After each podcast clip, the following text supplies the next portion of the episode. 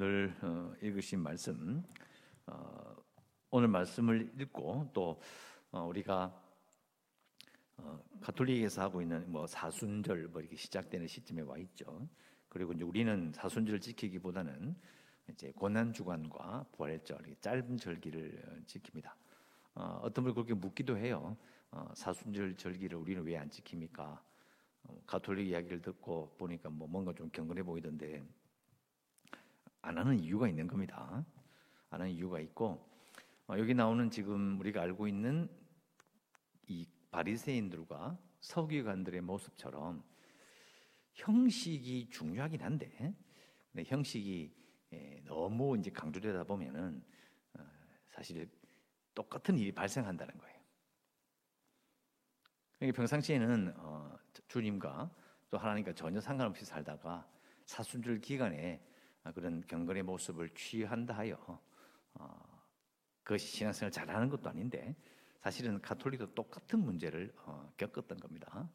우리는 지키지 않습니다. 사순절에 대해서 어, 말하지 않고 뭐 죄를 뒤집어 쓴다든지 뭐 죄로 이마에다가 뭐 붙이고 이런 거 안 합니다. 근데 이 부분을 잘 모르셔서 가끔씩 그런 분이 있고 제가 이렇게 말드리는 이유는 이제 예수님께서 어, 이게 예루살렘 성에 입성하신 다음으로 십자가를 목표로 두고 지금 올라가십니다. 그 분위기가 계속 쌓이는 거예요, 지금. 그 중간에도 있습니다. 그래서 예수님께서 이제 십자가에 달릴 수밖에 없는 그런 어, 저항과 또 이런 어떤 면에서는 하나님을 대적하는 일들이 계속 이렇게 피어오르는 그 와중에 있습니다. 쫙 분위기가 고조되고 있습니다. 그래서 우리가 어, 십자가만 바라보고 어, 그리고 예수님께 하신 말씀에 집중해야지 다른 그런 절기와 뭐 그런 걸 지킨다고 해서 특별한 의미가 없다라고 한 것이 우리 개신교 결정입니다. 예, 꼭 기억하셔서 제가 언젠가는 한번 말씀드리고 싶었는데 그래서 이 부분을 어, 기억하시면 좋겠고 우리가 보면 이제 그 우리 찬송가에 보면 또 그게 또 뒤에 보면 또 그런 게 좀 있어요. 근데 그게 이제 교단 전체를 다 망라해서 쓸 수 있는 그런 찬송가를 만들다 보니까 어, 뒤에 교동문 같은 경우에 그런 것이 들어가 있기도 합니다. 근데 우리 교단에서는 받지 않습니다. 꼭 기억하셨으면 좋겠고. 자, 오늘 읽을 말씀을 보시면은 이제 예수님께서 말씀하시죠. 그리스도를 왜 다윗의 자손이라고 하느냐? 다 그렇게 생각하고 있었으니까요. 근데 예수님이 하시고 싶은 말씀은 너희들이 생각하는 메시아는 너희들이 수백 년간 기다렸던 그 메시아에 대한 생각보다 훨씬 크신 분이다. 내가 훨씬 크다. 제가 계속 강조하죠. 많은 사람들이 그렇게 믿고 맞다고 이야기하고 수백 년을 내려봐도 아닌 건 아닌 겁니다. 이 부분이 참 어려워요. 우리가 받아들이기 힘듭니다. 수백 년을 내려온 믿음인데 그걸 생각했는데 그게 어떻게 틀릴 수가 있느냐? 틀릴 수 있습니다. 또 예수님은 그냥 구름 잡는 말씀 하는 계신 게 아니라 근거를 가지고 말씀하시죠. 42절에 보면 나오잖아요. 시편에 다윗이 친히 말하였지 않느냐. 시편 110편에 나와요. 근데 어, 이 누가 본 누가는 어, 주께서 내 주께 이르시되 이렇게 표현하니까 주가 두 번이 나오는 게 헷갈리는데요. 시편 110편을 펴보면 여호와께서 내 주께 이르시되이라고 정확하게 되어 있습니다. 앞에 주와 뒤 주가 다릅니다. 그래서 여호와께서 내 주께 이르시되 내가 즉 하나님께서 너의 원수를 즉 메시아의 원수를 내 발등상으로 메시아의 발등상 발등상은 뭐냐면 발을 올려놓는 받침대입니다. 가장 밑에 있는 거죠. 가장 하찮은 존재가 발등상. 발등상에 발등상으로 삼을 때까지 나의 우편 하나님 우편에 앉았으라 하셨도다 이 말이에요. 언제까지냐? 주의 오른쪽에 계신 주께서 그의 진노하시는 날에 왕들을 쳐서 깨뜨리실 때까지 그때를 깨뜨리실 것이다 이렇게 표현하고 있어요. 메시아의 모습이 이미 옛날에 옛날에 너희들이 그렇게 대단하게 생각하는 다윗 왕을 통해서 이미 하나님께서 말씀하셨고 다윗도 그걸 깨달았다 이거예요. 그러니까 이 말은 자 보세요. 수백 년을 내려와도요. 수백 년을 메시아가 온다 생각해도 다윗의 자손이라는 말에 딱 꽂혀 있으면 다윗 그 다음에 이어온 사람으로 생각할 수밖에 없는 거예요. 맞잖아요. 다윗 자손이니까.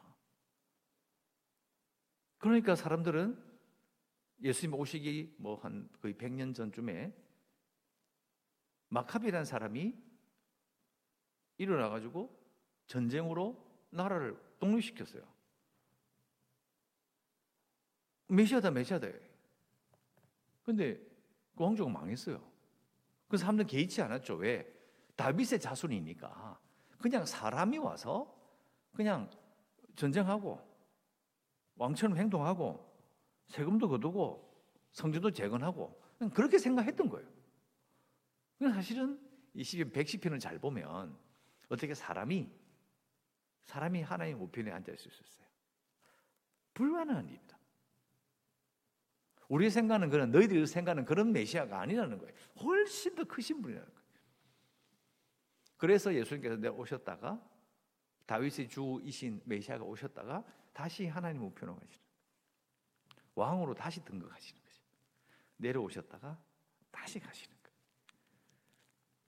사실은 어, 그런 어, 메시아의 모습, 메시아가 이 땅에 오셨을 때의 메시아의 모습도 이사야 53장, 60장에 다 나옵니다.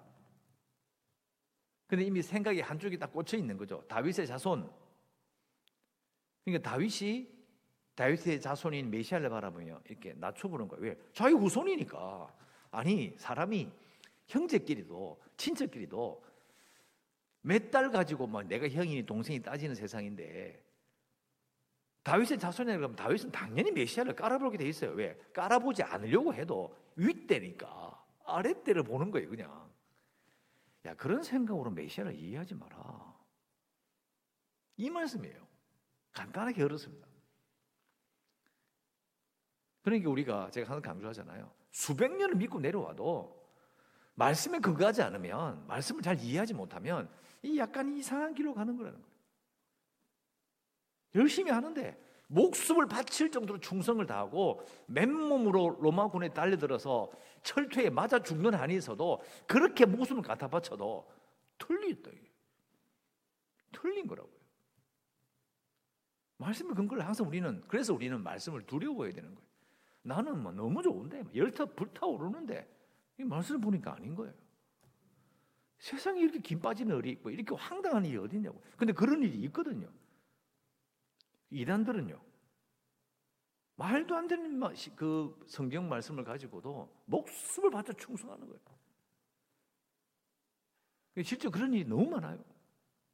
항상 우리는 두려워야 되고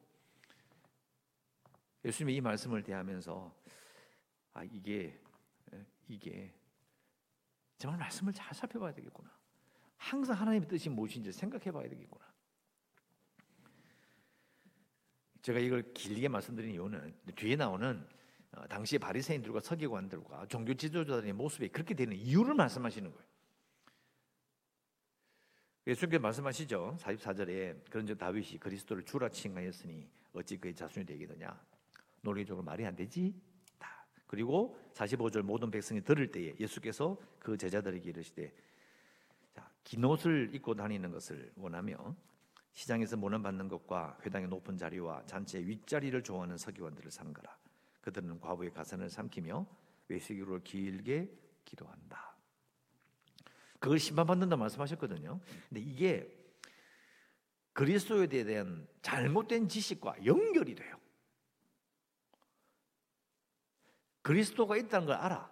그런데 그리스도가 어떤 분이신지에 대한 잘못된 믿음. 잘못됐단 말은 100% 틀린 게 아니라 그리스도를 기다리는 거 맞잖아요. 그리스도가 오셔서 메시아가 오셔서 우리를 자신을 회복시켜 주시는 그 믿음이 틀린 게 아니잖아요. 그건 나쁜 게 아니에요. 그런데 오해하는 부분이 있는 거예요. 다윗의 밑에 대로 내려오는 사람이라고 생각하는 것. 그것이 뭐 따져보면 그리스도 뭐 인자 그죠? 하나님의 종, 뭐 순 이런 표현들이 많거든요. 이렇게 가만 생각해 보면 하나 마음에 드는 거딱 골라서 어, 이런 분이시다라고 딱 간단하게 생각하는 것이 사실은 큰 문제를 가져온다. 무슨 문제가 있느냐? 그게 이거예요.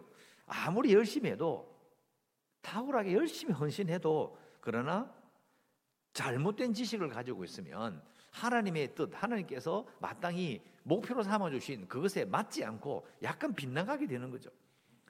그럼 이런 문제가 생기는 거예요.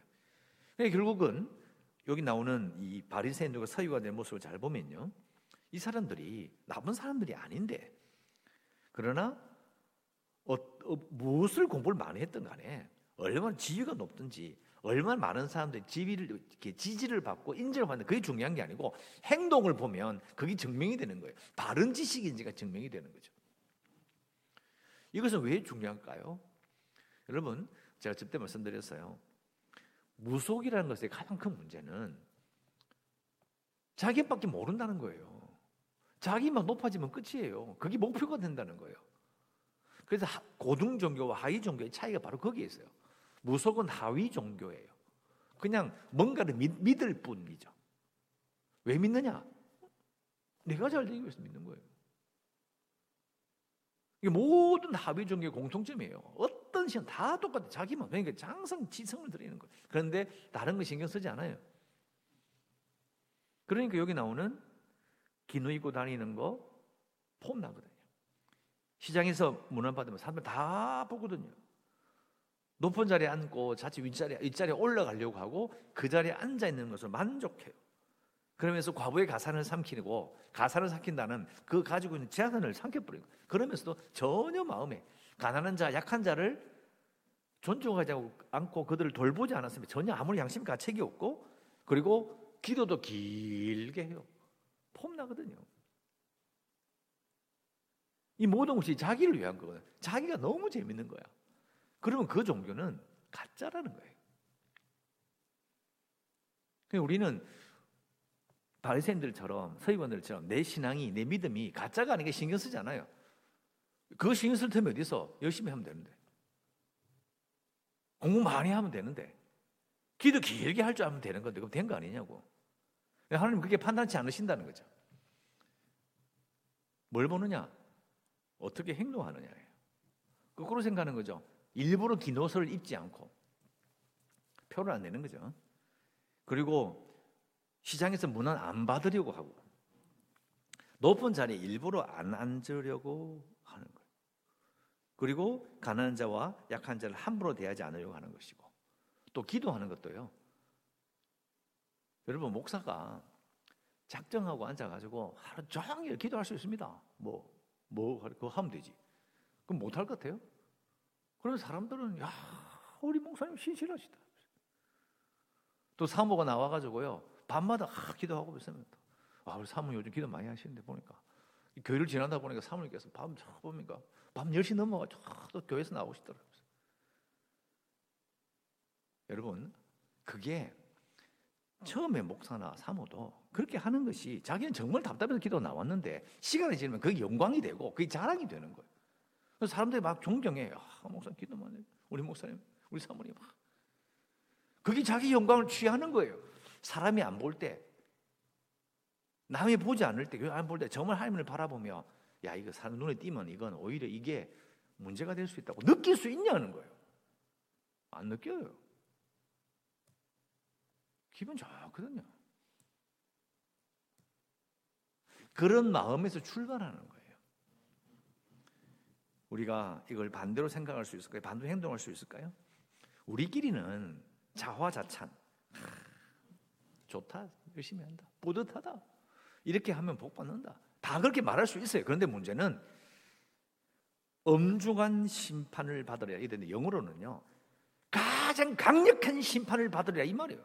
무서운 심판을 받으려 이렇게 되어 있어요. 한 두 대 맞고 이게 아니고 왜? 가짜기 때문에. 이게 무서운 거예요. 두려워해야 되는 거죠. 근데 그게 왜 시작됐냐? 어디서 이런 모습이 되었느냐면 메시아에 대한 잘못된 지식. 말씀이 나와 있는데 또 하나님의 뜻에 대해서 더 알아가지 않은 것. 여러분 오해하지 마십시오. 알아가지 않고 하나님 말씀 더 알아야 된다는 것이 뭐 책을 이만따는 펴놓고 계속 봐야 되고 이런 걸 말하는 게 아니에요. 제발 좀 그렇게 생각 안 하시면 좋겠어요. 여러분 잘 생각해 보세요. 어릴 때 예를 들어 보겠습니다. 어릴 때 어머니를 따라서 아니면 부모님을 따라서 친구들과 함께 놀러 갔어요. 뭘 봤는지 몰라요. 그냥 놀러 갔다는 게 중요한 거지. 뭐 근데 나이가 조금 들면요. 거기 어딘지를 알게 되고 역사도 알게 되고 그 똑같이 왔다 갔어 똑같이 왔다 갔다 하는데 그러나 느끼는 게 달라요. 조금씩 알면서 의미가 생기고 평생 곱씹을 만한 추억으로 자리 잡게 되죠. 또 자기가 정말 세상을 떠날 때가 다 돼가 몸이 아팠는데도 어릴 적의 추억을 떠올리며 다시 그 자리에 올라갔던 그 장소에 가서 갔다 오면 느끼는 게 똑같을까요? 근데 왜 하나님 말씀에 그런 게 안 느껴지냐고요?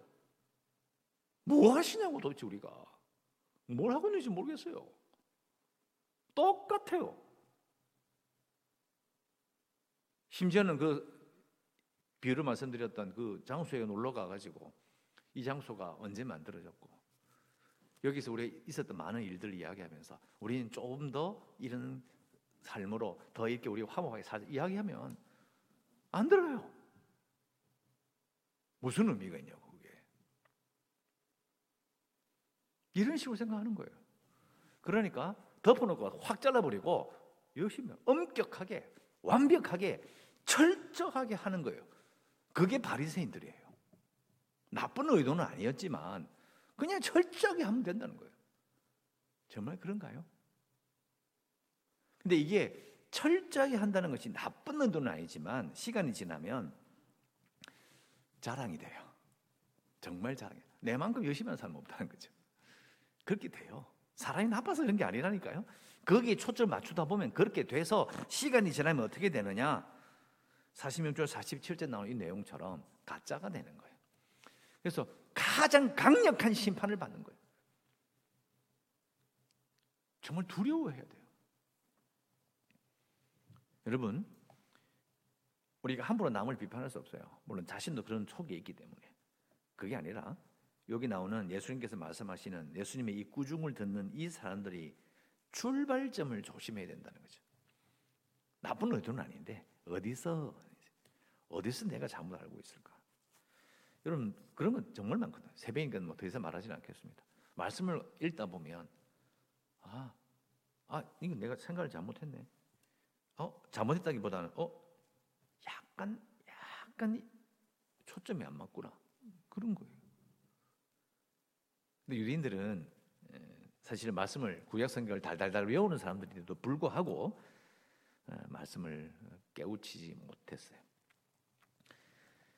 그래서 우리가 이제 새벽 시간이니까 이제 짧게 기도 제목으로 우리가 이걸 받아줄 수 있는 것은 우리는 영과 진리로 하나님을 예배해요. 이 사람들 우리는 달라요. 영과 진리로 예배할 수 있다. 예수님으로 말미암아 영과 진리로 하나님을 예배하기 원합니다. 그리고 내 신앙 생활이 가짜가 되지 않기를 원합니다. 이렇게 기도해야 돼요. 가짜가 되서는 안 되잖아요.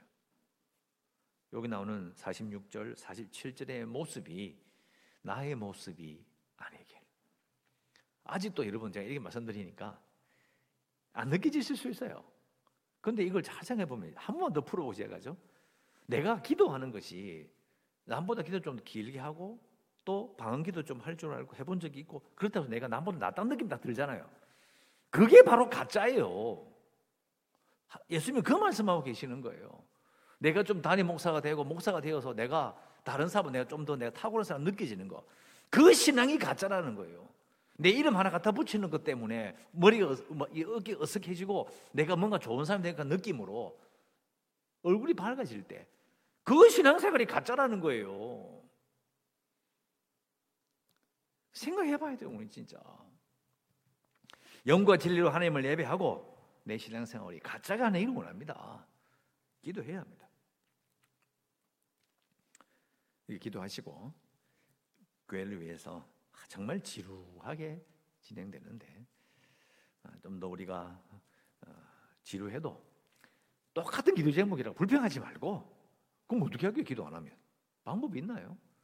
기도해야 돼요. 재건축을 위해서 우리 기도해야 되고 코로나 또 뭐 오미크론 뭐 또 다른 또 변이겠다 뭐 난리를 치지만 방법이 없어요. 견뎌낼 방법밖에 없어요. 지나 안전하게 지날 지나갈 수 있도록 기도해 주시고 연약한 성도들과 주일학교 아이들 어, 또 성교지를 위해서 또 기도하시고 오늘도 하나님 은혜 가운데 주일의 평화를 누리시기를 주의 이름으로 축원합니다.